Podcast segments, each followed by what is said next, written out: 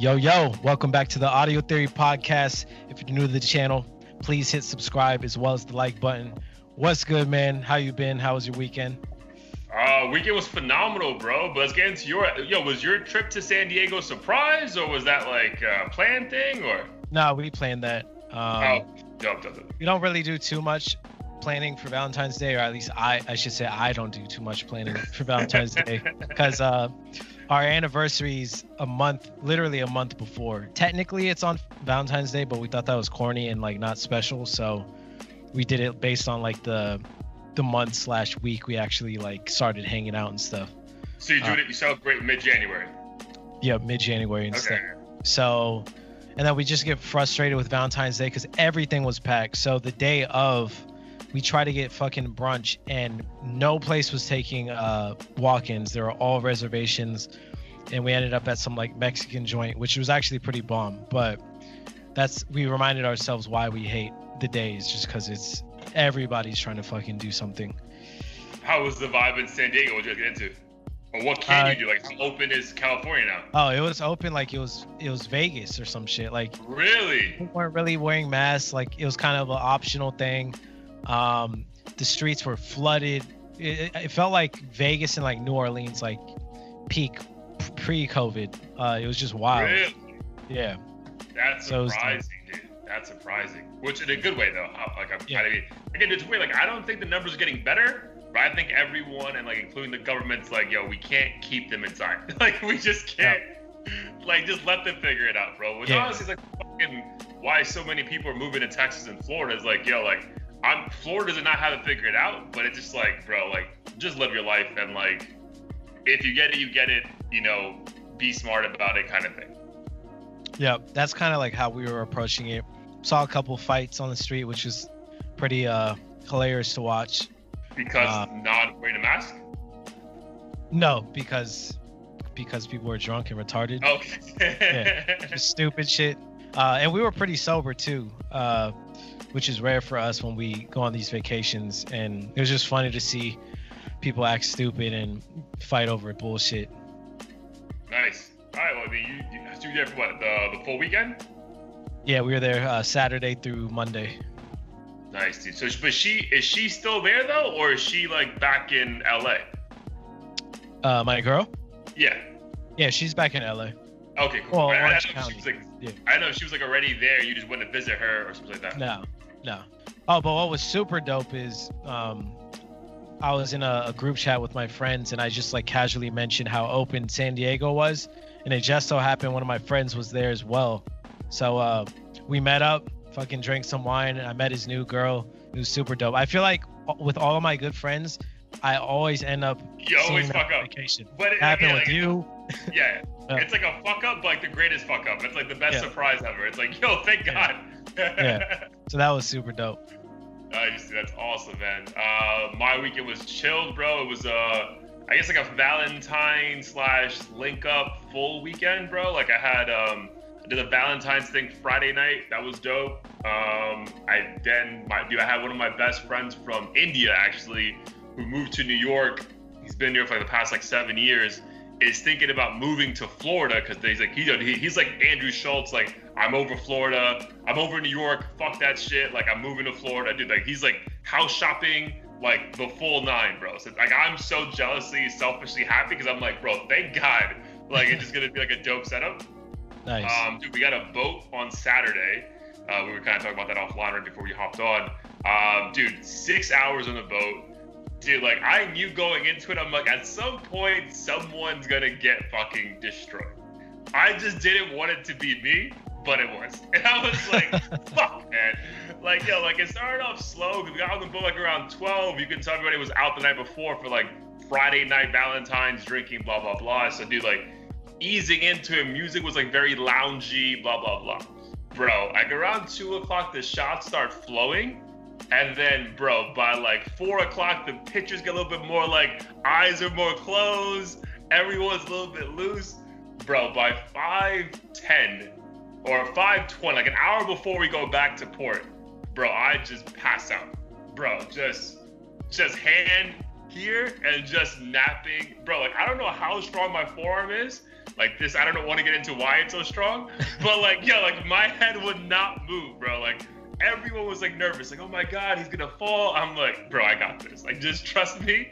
So that was a pretty eventful Saturday, and then Sunday, same as you, bro. I hate the idea of um of Valentine's Day on specific days. Like, bro, I was like, man, I want I want to go get mimosas, but dude, every brunch place is gonna be fucking packed. Like, there's no way we're getting reservations on fucking day of. But uh, luckily, like I guess like dudes are like afraid to sit with their girls at the bar. Every bar was empty at these fucking restaurants. I'm like, yo, we'll sit the bar, bro. It's not a big deal. Nice. Like it's the same thing. So yeah, it was a, a pretty good day, man. Uh, pretty good weekend actually, full of uh, full of packing and unpacking shit at the at the crib. The house is coming together nicely, so um, yeah, I'm just fucking. I need to get all these fucking boxes out of my house, bro, because it is just so overwhelming to like walk in every day. I'm like, oh, there's still like 15 shit I have to fucking do today. So like, we're we're we're, we're chipping away little by little. So um, I'm grateful for that. I feel you. Yeah, I mean, I'm staring at boxes right now, and there's only like eight of them, and that shit alone stresses me out. Granted, I have like 20 square feet to fucking move in. Yeah, right now, but, but I can like imagine. Yeah. Yeah, dude. Yeah it's, yeah, it's stressful because like, yo, it's like you know, like you're not done, but you also don't want to do anything else. It's like, bro, I've done so much to get to this point. Like, I don't want to do anymore, bro. But uh, I got family visiting over the weekend to like, you know, just you know help me bring the house in and shit like that. So grateful for that. But uh, that just means I have to go extra ham after we're done recording today and tomorrow. So all good, man. All good things. No complaints. Um, but I guess the main thing for this episode um, is what I did Sunday night. I guess you did Friday night. Friday night. Uh, Yeah, we both saw um, Judas and the Black Messiah. Um, fucking phenomenal movie. Um, so I want to ask you, bro, because obviously, you know, being black in America, it's a different experience for you than me. But like, bro, did you know that story? I did not know that story at all. Bro, that's dude. And the only reason I even when I heard the name Fred Hamilton, I was like, yo, that sounds familiar. And then like I remember Hampton. Using the, Is it Ham- yeah. It's Hampton, right? Yeah. Fred Hampton. Yeah, Fred Hampton. Fred Hampton. Yeah. The only reason why I remember that name is from like a Jay Z line from like on December fourth, on December fourth track um, that he dropped on the Black album, like fucking what, what is that, fucking 10, 15 years ago. But uh, like, bro, like I did not know the story about this at all. So like, just like give me your imper- idea, like just taking all that in and like, dude, why didn't I know about this? You know what I mean? Like that's the kind of the part that like, kind of fucked me up a lot. Yeah, I think that was one of my biggest takeaways for sure. Cause I mean, my girl even asked me like, like as the movie was starting, like, oh, is this Malcolm X or is this Martin Luther King? I'm like, I mean, I knew it wasn't them, but I was like, I also have no idea who this is. I wasn't sure if it was um, uh, kind of like a side story that was just created that was like affiliated with the Black Panther Party or something. Like I had no idea what I was watching until I realized like everything was based on true events and stuff. Um, but yeah, I think it's sad because there are a lot of there's probably you know hundreds of other important stories that we never uh, were taught in school. Like all, all we know about is Malcolm X and Martin Luther King and Harriet Tubman. Like that's pretty much and it. And even that's through this the very like mm-hmm. filtered version right. of like what American white society wants us to know, right? I find that yeah. that meme is great. Is like Martin Luther King assassinated, and it's like be like him. it's like, like yeah. So yeah. yeah, bro, like that was probably the big one of the biggest takeaways. Again, we'll jump into all of it, but yeah, bro, I was like, yo, this was a fucking true story. Why the fuck did I? I've never heard of this shit, bro. And obviously, obviously, Black America has heard of it but I think that has to be like if maybe your parents were in the movement back in the 60s or 70s, or they had some kind of affiliation, or you happen to be like in those specific cities. Because, bro, like, I don't know, man, growing up in New York till the age of 14, like, I never heard of that shit. And then obviously, I know I was raised in India, so like, it's not on the Indian, you know, school system to teach me about American history like like this. But, dude, I don't like. I even asked my cousins about this shit. I'm like, bro, like, no one really knew this story at all. So like, obviously, we know about the Black Panthers, but I didn't know it was like this, bro. It was like that was yeah. just like the eye-opening thing for me. And I definitely noticed the, and I'm sure you did too, like the parallels with uh, Black Lives Matter and the white guy trying to um, basically label them as terrorists and say like, hey, these guys are no no better than the KKK and this and that. And I it just made me think of all the arguments and stuff that I've seen on TV and on Instagram about Black Lives Matter being a terrorist organization and you know all they want to do is kill the police and shit like that. It, it was eerie how identical it was to what's going on now or what has been going on. Bro, I was telling my girl as I was watching it, bro. It's like it's wild how this this happened 50 years ago, and mm-hmm. we're fucking. It's the same thing, bro. Like the way he was killed is, I mean, I guess worse than the way Breonna Taylor was killed. But the way they were protesting, it was the same thing. It's like, yo, you're killing people while they're sleeping. Like, what the fuck is going on? You know what I mean? So, yeah, dude, it, that's like the heartbreaking thing. Is like you, and again, I know, like, I, I don't want to get down like this so depressing road, but like, there's been progress, bro. Like, there's been progress. There's been obviously like tangible things. Laws have been changed since the 70s to make lives better for minorities in America, specifically Black Americans. But it is still very fucking depressing that on some level, also a lot of things haven't changed. And mm. like that's like I that was like my biggest take. I'm like, damn, bro, like this is just you put fucking 2021 on the fucking screen, and it's I I will I believe you. You know what I mean? Like I would believe you. Yeah, for sure. Yeah, that was definitely uh the depressing another depressing takeaway from it was how it seems like things haven't really changed and people always act like this shit was, you know, centuries ago. Centuries ago. It was bro. right around the corner. Like my dude, parents remember son, this shit. Yeah, dude, his son is a couple years older than us. You know what mm-hmm. I mean? Like that's like that's like like bro, and also like dude, think about like um bro, obviously I know we're like young early 30s, but bro, like think about even like the hype of like at the peak of the Black Lives Move, Matter movement when we were even debating should we post a little fucking black square right? And like we did that as two 30 grow 30 year old grown ass men. We're like, all right, we did our part. You know, I mean, yeah. part of it, blah blah. And then when I find out at the end of this movie that he was 21 years old, mm-hmm. I was like, bro, like that is crazy. Like, yo, they like you are. There's people like, thank God, there's people that passionate about a cause that um obviously like you know there there's there's trauma and devastation in their fucking community yeah, it doesn't matter how old you are. It's like, bro, I need to be at the fucking forefront of this today.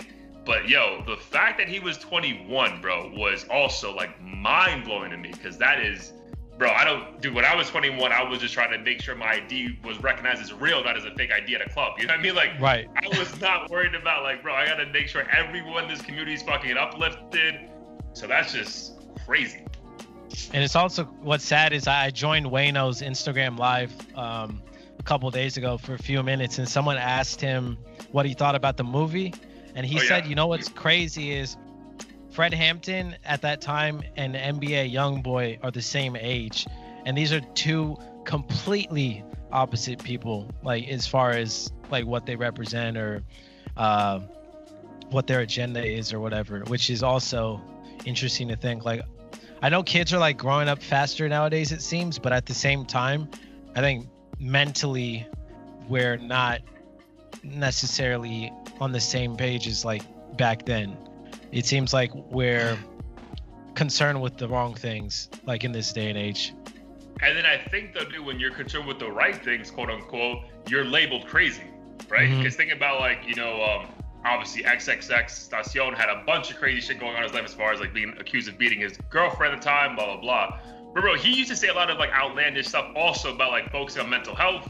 We gotta uplift our community. And bro, he was just labeled crazy across the board, even though he was only 20 years old, right? So it's crazy how like we don't really respect the youth now that do kind of like have a voice like that. Whereas it seems like back then they were just dying for a voice that they were willing to listen to anyone, regardless of how old you were uh, or where you were from.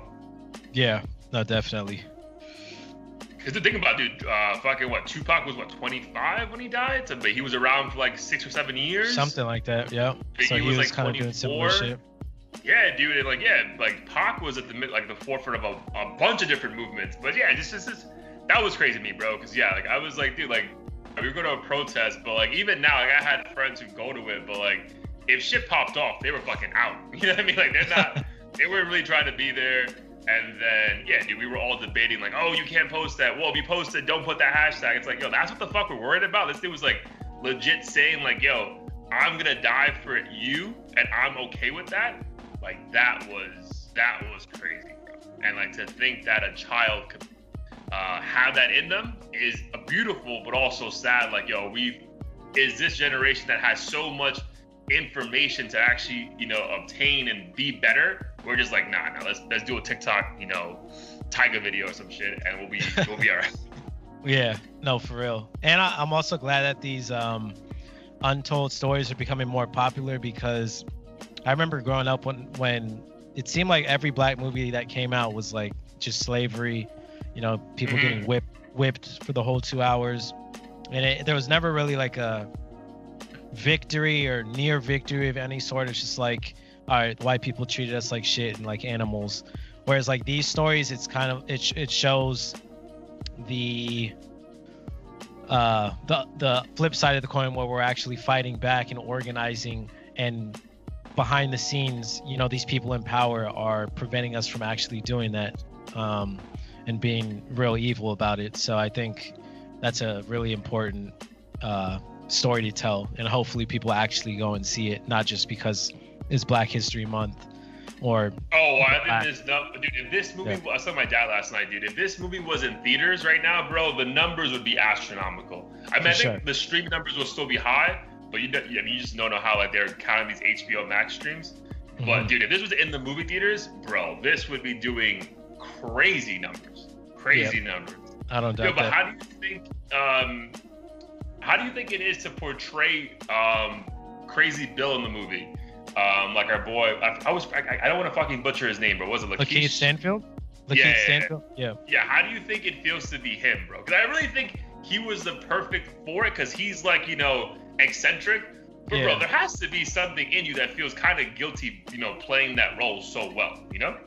Uh, I don't know. I feel like look to your point, Lakeith's so eccentric. Like he doesn't give a fuck. Like I Mhm. mean, he even said on Instagram he would love to play a gay character so he can like put himself in a completely different uh mindset and play Sure, a completely sure, different sure. character. So I feel like for him, like playing a snitch or you know somebody who's just not likable, like he's just like fuck it, like he's he's seems like one of the few people that's capable of like doing that. And in a weird way, he like made himself seem kind of likable at points because oh no, he was he like, definitely yeah. made you feel like a there was a human aspect to it. For, Mhm. dude, it was like he was phenomenal. Like him and um, Daniel, the guy who plays um, Daniel uh, Kaluuya. yeah, dude, he was dude, they were phenomenal, bro. Like Uh-huh. the fact that he's British and can just like that accent just goes away in all these Yeah. American movies is fucking all just that by itself is insane. And then adding his acting capabilities on top of that. But bro, I don't know. I just feel like yeah, like that that role of uh, Bill O'Neal um, is a wild role, bro. Because again, you, I don't think he's ever gonna be typecasted. But bro, like you know, there's sometimes it's hard for the average viewer to remove art from real life. So like, you know, what I mean, that's this is probably gonna be. I know it's only February, but this is probably gonna be one of the biggest films of the year, like nomination wise. Like you can just tell. So it's kind of tough. Like I don't know about like it would be tough for me to like you you don't want to get typecast as that role. Like as again, I don't think he's anti-black anything. Obviously, Yeah. It doesn't seem that way on social media, but like I can see a lot of like narrow-minded people who are just like, oh, that's who he is. But because Uh-huh. he do again, that role, bro, that is Judas is a perfect way to that. That dude is the worst dude in the fucking world, bro. like the worst. Hence why he killed himself. Like the day, the night of that interview he did. The night of, the night of, bro. Like yo, and I was like, all right, that makes sense then, bro, because there's no like if they would have said like, oh, he's living in blah blah blah, I was like, bro, that is they're gonna kill this dude today because like, Yeah. bro, like that dude is the worst dude ever. That's interesting. I, I never thought of it that deeply because, like, I mean, I'm fully aware that people are fans of good characters like Iron Man and shit like that. Yeah. But when I think of when I think of villains, I never personally I never think to myself like, oh, if I saw that person in real life, I would hate him just as much. But I guess there are people out there who I know this from Game of Thrones, even though I don't watch it. I don't there's like this young tyrant kid that's supposedly super evil in that show and people fucking hated him like in real life. So yeah, dude. I guess I guess Like, it does come hate, with like, some get hate extra mail, baggage. and it's like, bro, I'm not this person. Like that was a role. Um, But I saw in some interview that actually that Daniel um, did, I think on Complex, or maybe it was Charlemagne the God on the Breakfast Club. But he was talking about how like Keish had like there was nights that he like felt sick to himself, like doing that role. Kind of like the whole thing with like uh with uh, Heath Ledger playing the Joker, like the, how that role becomes you, and it like makes you almost like that shit has to have like mental health, you know, lingering effects for you know Uh-huh. days or weeks or months after the role. But there's no way like you if you completely dive into a role and you become that character, bro, there's no way your brain can be able to so quickly be like, all right, back to normal, go live your normal life. There's there's no fucking way. Yeah. Yeah, I mean, I guess it depends on how like into character you get. Like if he puts himself in the mindset of maybe he is listening to Tekashi tracks and is like, I'm a fucking snitch or like rat for the next three weeks or some shit. But I don't know. I, and I'm not even an actor clearly, but in my mind, I would imagine it would be somewhat easy to turn it off. But I guess it, it really is a lot deeper than that, especially if you're filming for like months or years. Like it's not Dude, like you can do months. shit over a weekend. Yeah, yeah, dude. Yeah, because I can remember, like, dude, I remember like the the stories of like Jack Nicholas apparently like calling Heath Ledger before he took the role, like, yo, like, are you sure you want to do this? It's gonna have a, you know, you and dude, and, and like that shit proved to be fucking serious, right? So, I don't know, man. Eh, It's wild, but dude, the acting was everyone in that movie did a fucking great job, bro. Like, like Mhm. honestly, this is like I watched it late on a Sunday night, but I was still pretty, you know, awake. Like, bro, this was probably one of the best movies I've seen in a fucking long time. Like timing wise, I mean, if this would have came out like in the peak of like the Floyd, you know, riots and like protests and like May, maybe better timing. But like just to have this come out after just having that last year, which is only six months ago, and then just the level of acting in it, um, just phenomenal, bro. Just just phenomenal. Yeah, definitely agree. Awesome movie. So go see that. Um, Judas and the Black Messiah. I think it's on HBO Max, but also Netflix. I'm not too sure. Not sure. It's also it's uh, HBO Max. you can find it on the dark web too if you really Oh, need to. But this is one of those movies you got to support financially. Yeah, Not you speaking for myself, but everyone else do. Yeah, hit me up for a login if you need me. Uh, I got you. um, so, dude, we're gonna get into the music of this later uh, when we do our Clubhouse audio theory, YouTube, you know, dual platform thing in a bit. But the, listening to the soundtrack though of this fucking movie made me think of like, bro, like having a soundtrack really can help make a film like a different fucking level and even make you appreciate the music to a different level. So like after watching the movie, that soundtrack hit way harder than like if it would have been the other way around. Like if I would have heard that soundtrack first on Friday and then watched the movie, I don't think it would really would have hit me that hard. But like so I wanted to ask you, like, bro, what are a couple soundtracks that come to your mind that you remember you hear, you heard that shit and you were like, bro, yes, like this is why we need more fucking artists like doing soundtracks that are actually like dope, like making Yeah. music for a movie as opposed to just like I hate when they have those soundtracks where it's like they just take a normal song and artist and just throw it on the out like on the soundtrack. It's like, bro, like I know this wasn't made for this. Bro. Yeah, that's a, a really good question. And I know there's plenty out there, but I'm trying really hard to remember what exactly those were. Um, you might have to come back to me, but one that I mean, one fairly recent one that comes to mind was the Black Panther one. Um, Oh yeah, that was. I don't know if I could say it really like enhanced the movie, but the songs themselves were super dope, and it just made me kind of more excited just with everything going on. Like it was almost like a Black Pride sort of thing. Um, just and really good were like nominated for like Oscars, right? Or at least one was nominated for an Oscar, right? Yep. Love the dope, yeah. uh SZA Kendrick song, the Schoolboy Q one. Like there's just a lot of dope shit on that one. And also the idea that it was just TDE artists for the most part was Mhm. also and like that was Yeah. like Kendrick was like, bro, after like there was like a run that Kendrick had like from Damn to that was like, yo, you can't really touch this guy right now. Yeah. Yep, for sure. What about you? Um, dude, there's so many, man. I go back to fucking 1998 or 99, bro. The Rush Hour soundtrack. Like Uh-huh. that soundtrack just enhanced Oh that shit, movie, yes. Yeah. like to a different level, and like every song was really made for that. Because you even had like little snippets of the movie, like in Mhm. certain songs or in skits. Um, bro, the American Gangster movie, where like Jay Z literally made that entire album. He's got his eye all up in the camera. Jay Z legit made that entire soundtrack as a, from the perspective of Frank Lucas, so that was fucking phenomenal. And then what was, there has to be another one that stands out to me recently, bro. Oh, I you guess know what? two. Uh, Bad Boys 2 was pretty dope. That was dope. That Uh-huh. was dope. But th- that one was a little bit. It was more so there was just dope movie, dope music in the movie.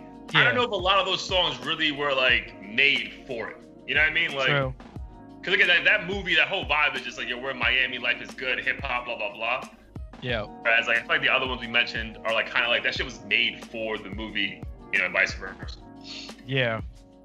Yeah, I definitely agree. Like I feel like soundtracks definitely enhance the movie uh the movie. Um and there's like a theme to it which makes it feel pretty cohesive usually.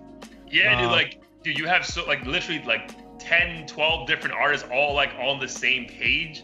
Like that Mhm. never happens. You know what I mean? Like that never fucking happens. So Yeah. yeah, that was uh that was dope, bro. And you know, even like something childish like uh, not childish, sorry, um, like a little bit older too, like Hustle and Flow. Like, bro, like that whole thing was, you know, made for Oh, yeah, like that one. rap. Yeah. Like That that, was dope. crazy. crazy. No, dude, even Eight, Eight Mile, like, bro, there were bangers on Eight Mile soundtrack, bro. So, Yeah. Yeah, bro. But I just feel like recently we don't get that shit, bro. Like, I don't know because like the way music is being consumed now, like the idea of investing so much money behind like a soundtrack where like, mm-hmm. all right, we're gonna pay all these artists money, but we're really never gonna get a return on this. Like, why are we doing it? Like, we're not gonna have like a a, a Blank Pa- Pa- Panther concert tour. You know what I mean? Yeah. Like, so we're just gonna be giving away millions for like no reason, kind of thing. So Yeah.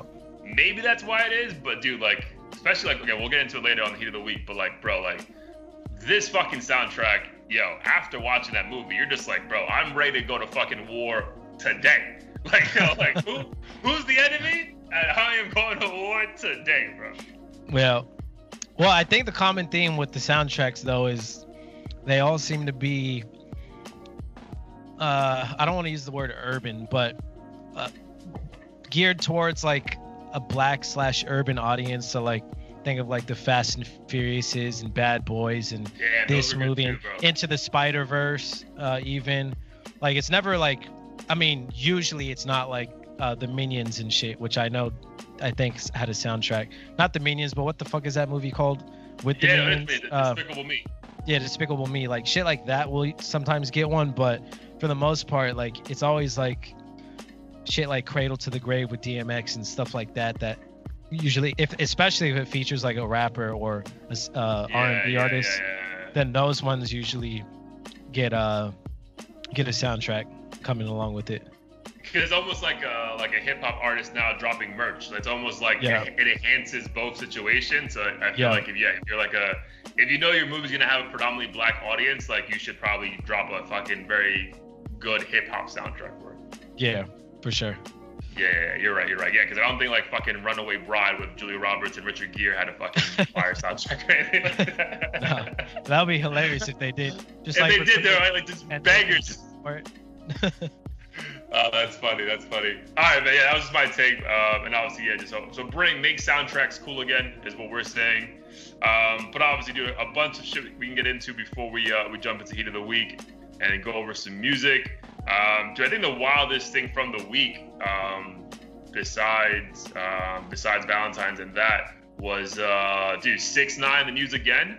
Uh, Meek Mill. So, dude, let the people know what happened, and then we'll we'll jump on it. Yeah. Um, so essentially, six nine and Meek Mill got caught up in a parking lot. Both parties had their security guards. Just a shouting match of both of them with their phones out, calling the other dude pussy. You know, you got security with you. You ain't gonna do shit. Blah blah blah. Um, Meek claims he spat on six nine and therefore six nine waited for him in the parking lot and with his boys. I think six nine probably just I think they happened to be at the same club or restaurant or whatever, and uh, Six Nine decided to do his thing and kind of troll him and call him out, which I don't blame him because out of all the rappers, Meek Mill loves talking about Six Nine. So Dude, I don't know why, bro. I feel like his career has gone literally this way since he it's started. this disappointing to me. Like Nipsey You know would never mean? give him this much energy. Dude, he literally like shut that shit down like in an interview once. Nipsey. Yeah, Like, he's just like, I'm not talking about that, man. not talking about it, man. Like I wish him Yeah. the best. I, I, I hope for his safety and kept it moving, bro. So yeah, bro. Again, it just bro. But like ever since he came out with Champions, that shit was Grammy nominated. Like he had the whole U.S. like had, like had his back, bro. Especially like because did not for nothing, bro. Again, I think the streets were done with Meek after Drake bodied him, and then Uh-huh. like he went to jail and they got out, and we're like, all right, man, like fuck it, we'll take you back. Yeah. But like, so dude, like I don't know, man. I don't know if he was just so high off like you know how much everyone loved him again. But bro, like ever since he went back and forth with this dude like a year and a half ago, I I think everyone's been like, man, like we ain't doing this shit with you again, bro. Like, come on. Yeah, he was like the Black Messiah uh, Yeah. after coming back from jail and shit. And then everyone loved him. yeah, everyone loved him. Drake Drake would have definitely looked like a hater if he still hated Meek at that point because everybody was on Right? Meek's nuts. Um, and once Drake fucking made up with him, then it was just like nothing ever happened. They ever happened. Um, Like it never happened, bro. Like there wasn't a Uh, full summer of us just fucking playing back to back, back to back to back to back. Like, Mhm. like yo, that's all we did, bro. Like they were playing dish. Dude, that's like the not the first, bro, but that's probably one of the the few dish tracks that you remember. Like you were out and like that shit had no like rhythmic beat as far as like dancing with a girl, and they would still play that shit fucking ten times in a row. Yeah. Like fuck.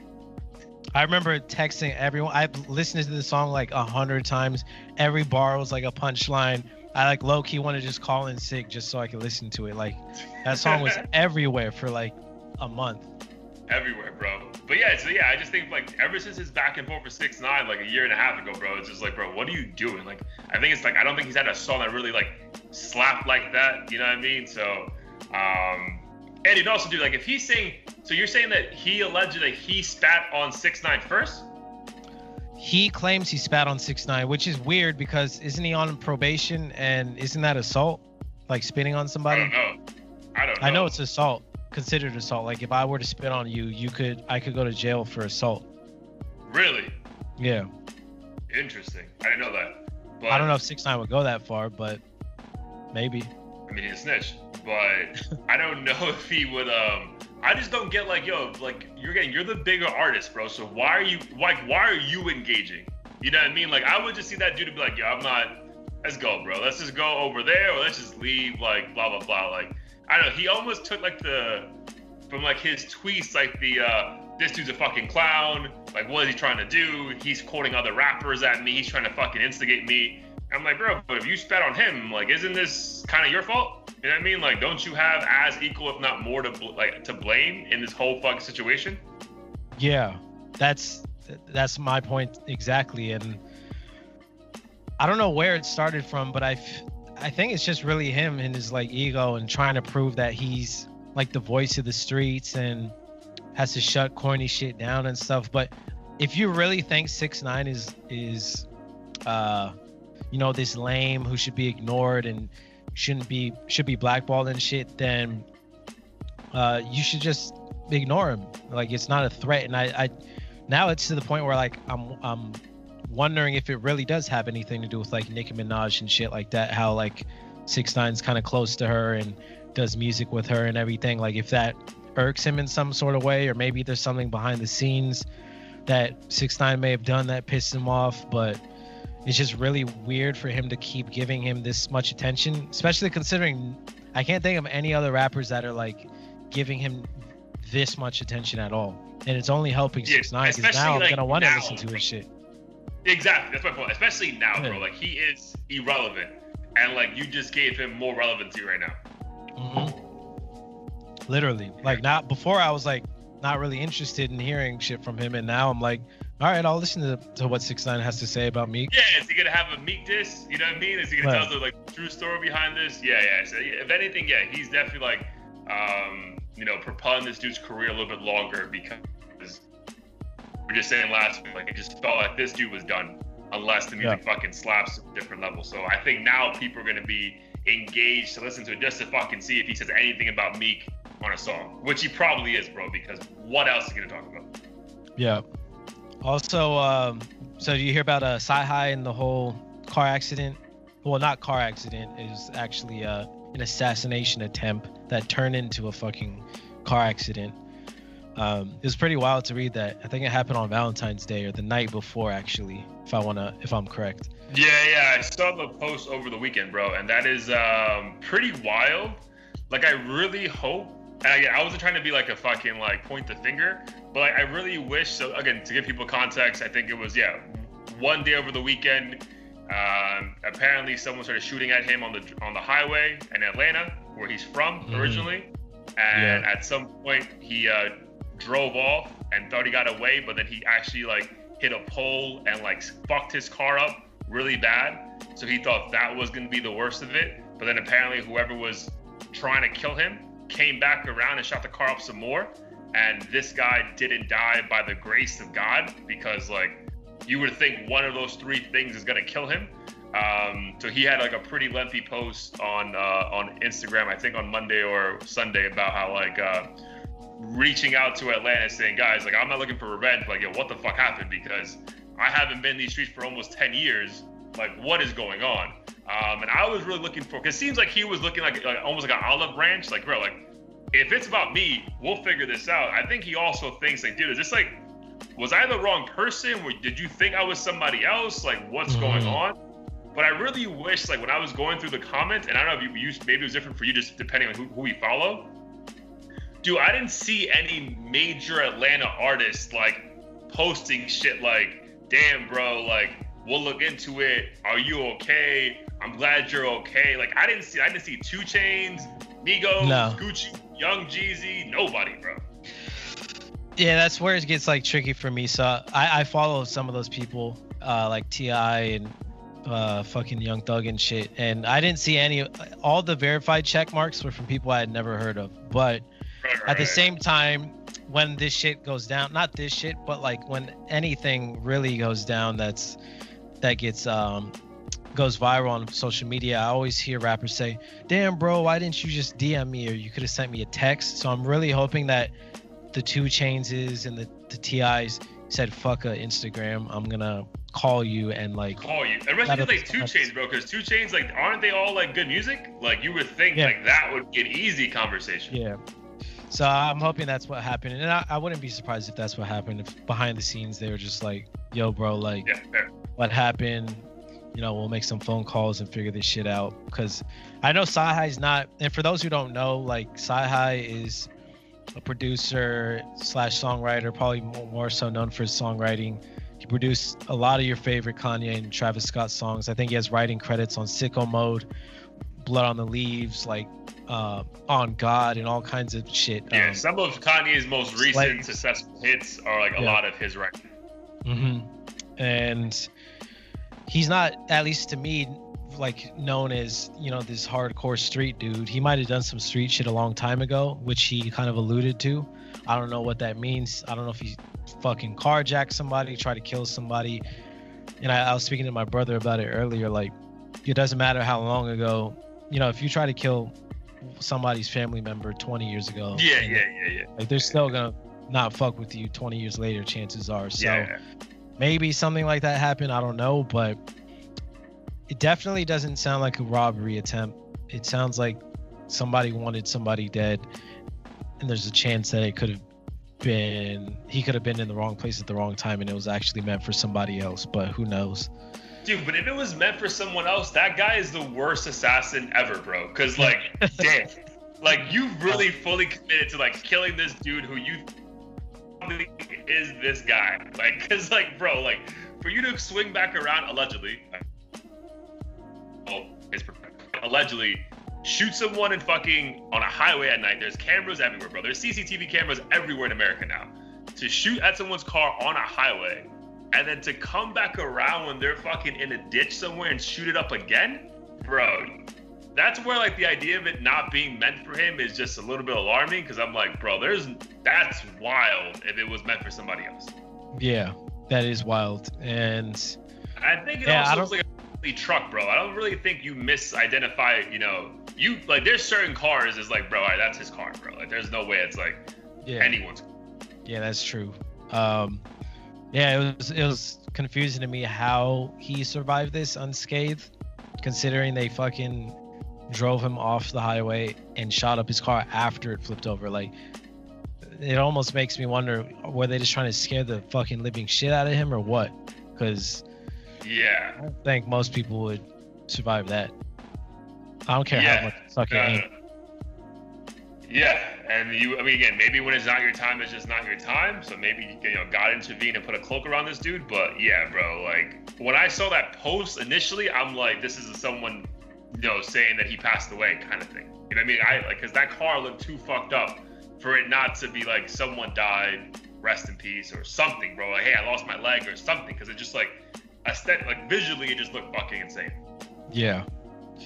Well, I'm I'm just glad he's we didn't lose yet another important figure within hip hop uh, this year. That would have been terrible. Um, and it seems like there's just a hit out on all these rappers, and Atlanta's like apparently a hotbed for all this type of shit. Which I didn't fucking know about. Yeah, especially because I always thought, and I thought other rappers agreed with this too. It seemed like uh, of all the cities or whatever, Atlanta rappers kind of or Atlanta hip hop people always kind of meshed well together and were supportive of each other. They're all on each other's tracks. There's not really yeah, that much. dude, that was like the on. weird thing about because like that's what people used to shit on New York. Like, yo, you guys are cool, but you guys all have fucking beef with each other. At least in Atlanta, like Migos, Two Chain, like everyone seemed cool. So Yeah. like, why? Like, yeah, dude. When he like even reading that, like it was the other stuff was more shocking, but like. I didn't know they had beef out there. You know what I mean? Um, especially after the whole like Jeezy and like uh, Gucci thing that they made up. I was I thought everyone was fucking straight. hmm Same. Uh, and CyHi was probably one of the last people I would have would have expected to have like a hit out on him out of all the Yo, rappers. yeah, dude. Yo, so yeah, dude. Again, like you said, dude. Maybe he did some shit like back in the day. And it's like you can't just fucking like walk away from that shit. You know what I mean? Like the same thing. Um, I know it's uh, the three-year anniversary of uh, Victory Lap. You know, hence rocking the Crenshaw stuff today. So we'll get to that in a second. But like, dude, when there were like all those conspiracy theories about Nipsey, and it's like, bro, but he also was a gangbanger, bro. Like, so, like, yo, like, it sucks, but like, dude, if he did some shit, I, I think it ended up being as a guy jealous or whatever. But like, dude, if he did some shit ten years ago, dude, just because you're a millionaire and successful and you think you're over it, bro, a lot of Mhm. people aren't over it, and a lot of people aren't at your level. So like, that's just if you're gonna ever partake in that shit, that shit can come back and will fucking bite you in the ass most times than not. Hmm Yeah, that's what pissed me off the most is when, because I, I love Nipsey obviously, but I had friends tell me, no, the government did it because he's Nipsey was a made man. You don't understand. Everyone in LA respected him. And I'm like, bro, all it takes is one person to not respect him to fucking kill him. Anybody. It could have been a fucking child on the street corner who happened to have a gun. Like it doesn't matter. We're not gods. We're all uh, mortal beings, and shit happens. The same thing with the Kobe fucking helicopter thing. I have friends who like swear the Illuminati plot planned this. I'm like, Kobe is a fucking human being, an amazing one, but anything could fucking have killed him. The same thing, shit that could have killed us, and I think it's just really hard for us to accept that uh, how fragile life is, and that you know the people we look up to and love can just like disappear because of something that wasn't just because of a stupid accident or like someone being a hater or whatever it is. Yeah, dude, and also like the the and like, yeah, hundred percent, dude, and that's why kind of like going back to the Meek and uh, six nine thing. I think I told you like it's kind of disappointing for them to, to see them both like so animated on the video because I'm like, dude, what if this goes south? So you like one of you just may get killed over what? Like, what are you guys Mhm. actually upset about? Like, you don't really know each other. Like, like so yeah, that's like the that's the sad thing, bro. Like, it's still like. uh the lack of respect for what life is seems to still be very apparent um, in today's day and age. Considering sure. how like everything is still so like, you know, people are dying of COVID, people are fucking losing their life, they're losing their businesses, and then you have like it seems like certain rappers or individuals just like don't give a fuck, like they're ready to die. It's like, but why though? Like you know, like like, Yeah. like you think you come back? Like you know, why Yeah. you try this again later? Like bro, like that's it's a wrap. So Yeah. yeah, man. So that was um, that was uh, definitely disappointing. But yeah, thankfully uh, our man's alive, and uh, you know, hopefully, you know, some good comes out of this. That you know, they, there can be some understanding like what the fuck happened.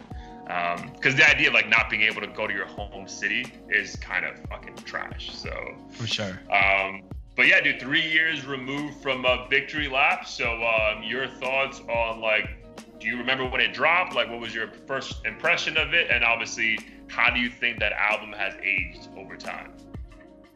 Uh, I can't say I like truly remember when it dropped. I'm not gonna pretend like I was a diehard Nipsey fan. He was always on my radar because I knew of him ever since he like before anyone outside of LA gave a shit about his music. Yeah. But um, it wasn't until like I noticed he was getting co-signs from like Belly and random people who uh, kind of had nothing to do with the LA hip hop scene. Um, is when I really started paying attention. Um, I think it definitely has aged completely fine. I don't think there's anything that sounds outdated to me. Um, I think it's just really I. The more I listen to his work, especially that one, I it does motivate you, even if you're not from like his environment. Um, yeah, it's just someone who kind of had a plan and said, "Fuck it, I'm gonna make it happen." And he's just very smart about it. Like he did typical rapper shit, but in a smart way. Like he didn't go out and buy the million dollar car. He bought like something that was nice that like symbolized wealth and like got into crypto and all these other fields that unfortunately hood dudes think is nerdy until someone like Nipsey talks about it. Then all of a sudden motherfuckers want Bitcoin and shit. But when Nipsey brought it up, like he was like, oh shit, like he's smart, which he was. Um, and I think you could definitely hear that f- through the music. I know it's not for everyone. A lot of people say he's overrated, like he's whatever, but I think it's because he doesn't really make the mainstream shit that you would expect from like a, a Drake or even Meek Mill in some instances. Um, it's just more like fly shit you would listen to in the car with your boys or something. Like you're not gonna listen to most of it in the club or anything. Yeah, yeah, yeah. I think that was yeah for sure. I think um so same dude. Like I dude, I honestly didn't even I knew when it dropped because I was really into the Desus and Mero show on Viceland, and they had him on the week it dropped. So like I was like, oh, I'll, I'll peep that eventually. And then I just I didn't, bro. And then when he got nominated for a Grammy, I then peeped it. I'm like, oh, this is cool. But then I don't think mentally I was in the right mindset. It's like, yo, I feel like you have to be in that like, I'm not saying hustler's mindset, but like you have to have something innately very motivation about you at that time and then that's gonna inspire you to keep listening. Because yeah, that's like that's it, dude. That entire album was a very inspirational album. Um, and then yeah, dude, when he died, it just you know took it to another level. Um, but so I think in it, listening to it now, like unbiased, like bro, like it's aged very well, bro. And like if you think about the people he had on that album, like Buddy, Belly, fucking um, couple more fucking features that were dope. Uh, YG, but it was never overwhelming, bro. It was, it was still his voice that carried it throughout. Um, yeah. And obviously Hit, Hit Boy production. So like, yeah, dude, I think we we can be five years from now. So it'll be eight years since the drop, and I think we're still gonna say this is a fucking classic album. That if anything is gonna age better, as I think with the emergence of the internet and just like more people getting into you know different streams of hustle when it comes to like forex or Bitcoin or Dogecoin or stocks, whatever, like I think you're gonna see people trying to hustle even more. And I think this could be the soundtrack to a lot of people's lives five years from now. Yep, agreed. Yeah, I, I when I went to Vegas uh, like a year ago, I want to say like uh, last time that I checked came on, people were nice. jumping up and down like the shit was uh, the Tupac song with uh, Dr. Dre. Uh, fuck, the name California is slipping. Love? Yeah, California Love. Um, it, it, had that. It was like almost like a new school California Love. It, it felt like. Yeah, yeah, yeah. So yeah, I, yeah, I see this aging pretty well.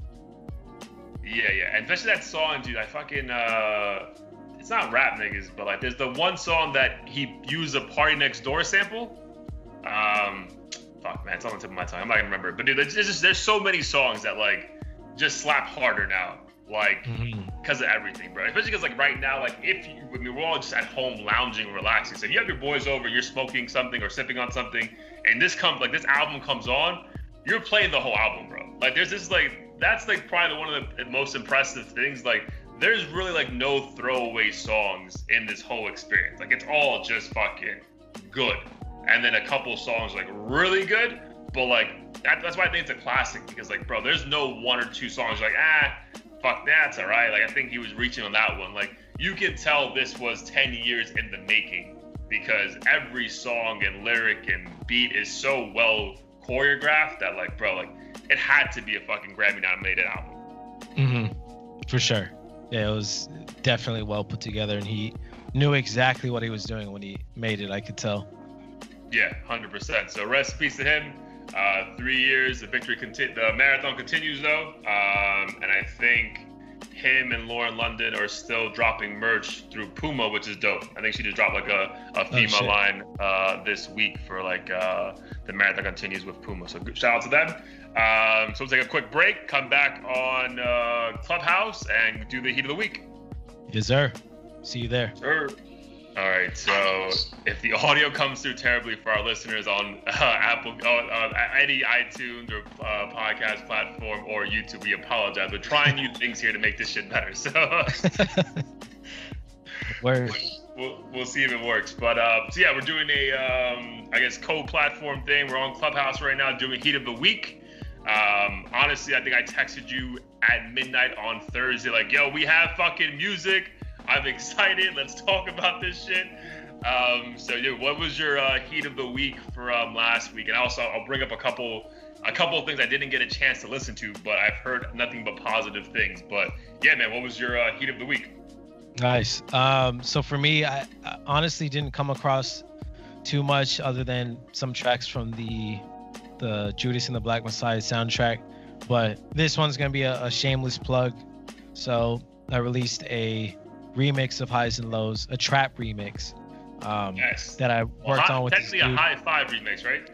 Yeah, high five remix. Um, so he's a electronic producer, I believe, based out of the Netherlands. I actually found him on Fiverr, which um, is interesting considering I feel like Fiverr has a reputation of kind of having more amateurish slash you know quick buck type services and um, i just casually was like one day you know what i kind of want to do a remix of this song an electronic one but i don't really know any producers so i went on fiverr listened to his catalog and was just super impressed like it sounded like stuff you know i would hear on the radio or youtube or whatever and hit him up and we made it happen uh, released it on thursday last thursday i believe that would be February 11th, I want to say. Yeah. Um, yeah. So I'm really pleased with the result. Um, I'm kind of a fan of, of trap music myself, so that's why I decided to go with that um, genre, as well as house here and there. Um, yeah, so definitely yeah. a trap house club vibe. Mm-hmm. Yep. So I, I went with that, uh, and like I said, super pleased with, with the results. So, um, yeah, check that out if you guys haven't. It's the Highs and Lows remix a high five remix on all streaming platforms. Amazing. By uh, yeah, by, by him. Um, did he get any uh, feedback thus far though from like anyone like hit you up about it? Uh, he posted on his page um, nice. or his story.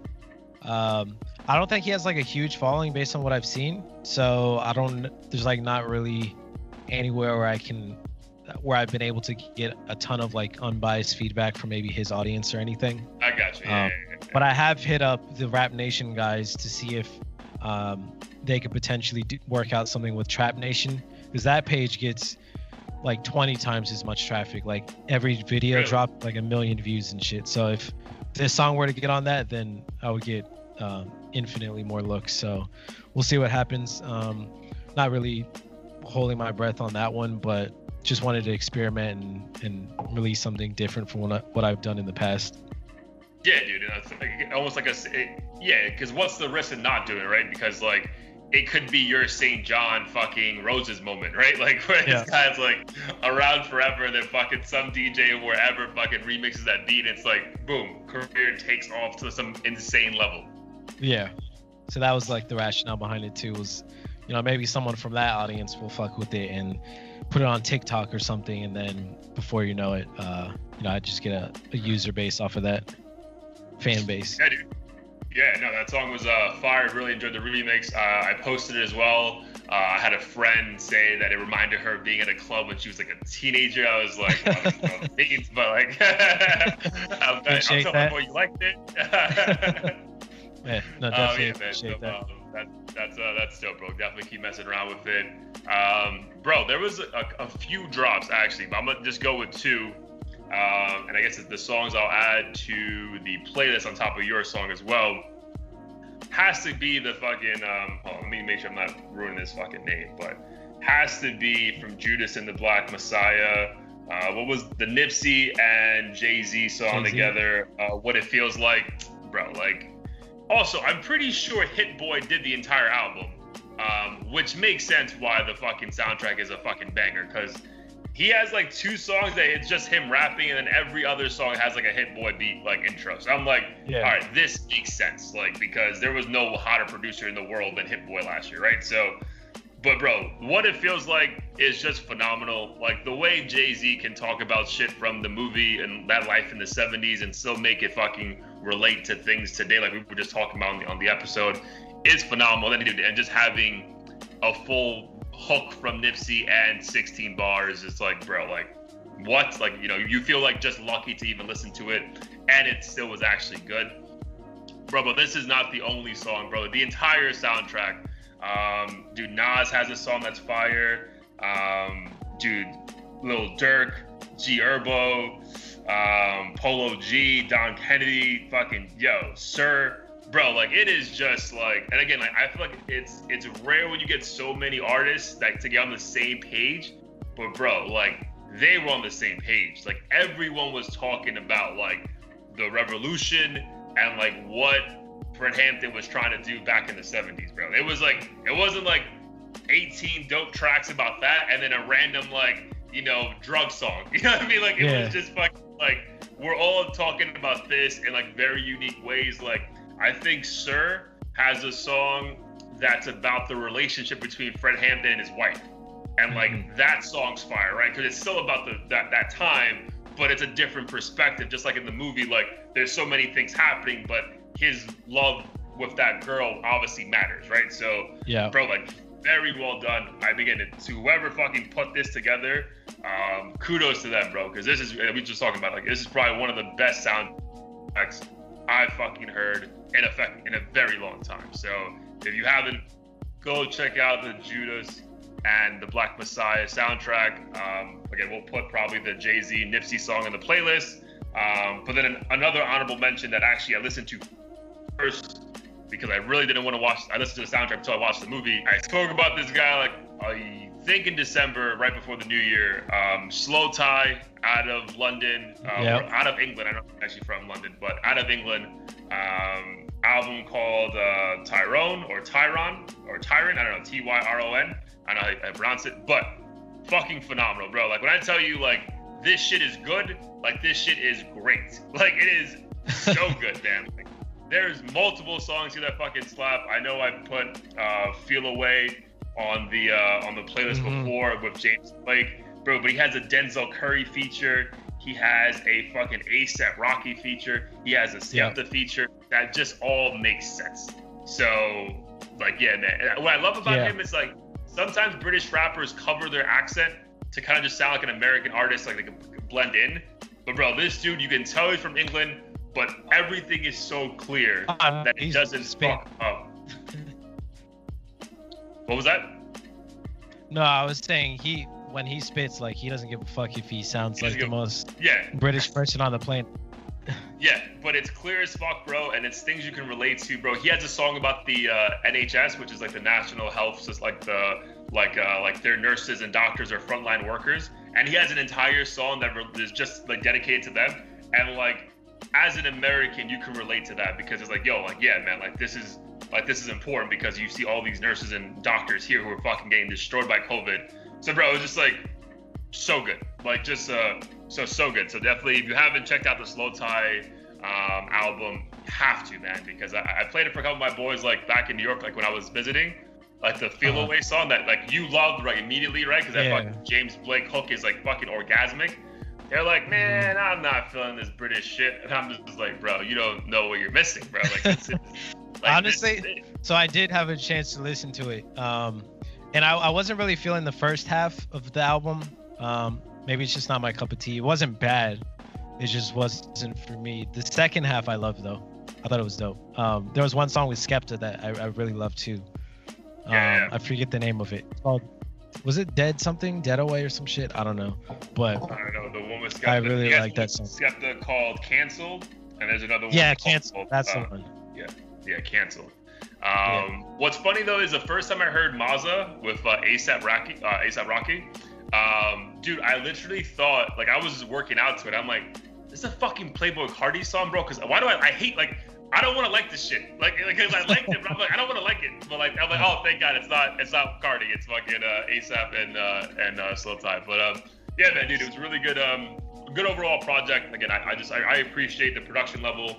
Um, it's not something that I feel like, dude, especially like we were into um, Top Boy pretty heavy last year. We listened to a lot of British rap for like a couple months. Like it still sounds very different to that. So I like that even like in the midst of all these other like British artists coming over here, he still has a very unique sound that's fucking just dope to me. Um, but I wanted to ask you, bro, did you get a chance to hear a couple other fucking releases that I know a lot of people are talking about? I just haven't had a chance to fucking check out.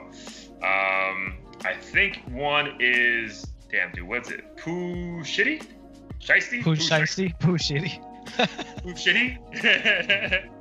I no, I know of him, and I know he's he's like, it's kind of like that NBA YoungBoy thing where everyone's talking about him, but I have yet to um, experience his music. But he was on the soundtrack, was he not? I didn't hear it if he was. uh, I don't think. Uh, let's Uh, check, bro. Hold on, right in front of me. Pooh Shiesty, Pooh Shiesty, Pooh Shiesty. He is, bro. No profanity. Number 14. Word. So I know he's he's up and coming and like buzzing right now. I have yet to hear Yeah, his you music. definitely. but- He has to be good if you were on that soundtrack, bro. I feel like they were like, Yeah. yo, we cannot have anyone who's not gonna come like hundred percent. Uh-huh. uh So yeah, I gotta check him out. I haven't heard anything from him uh, yet though. Okay, so yeah, he has an album that dropped called Shiesty Season. Um, so yeah, we got we got to listen to that before the next episode. And I also heard the new Yo Gotti Gotti Out of Here is actually a pretty good album as well. Dope. I gotta check that out. Did you get a chance? not a to diehard fan of his, but uh, Yeah, dude, he had he definitely always down to has one songs that like stick out, and you're like, all right, I'll check that out. But after that, it's like, do I really want to give Yo Gotti like a full like 56 minutes of my time? Yeah, same.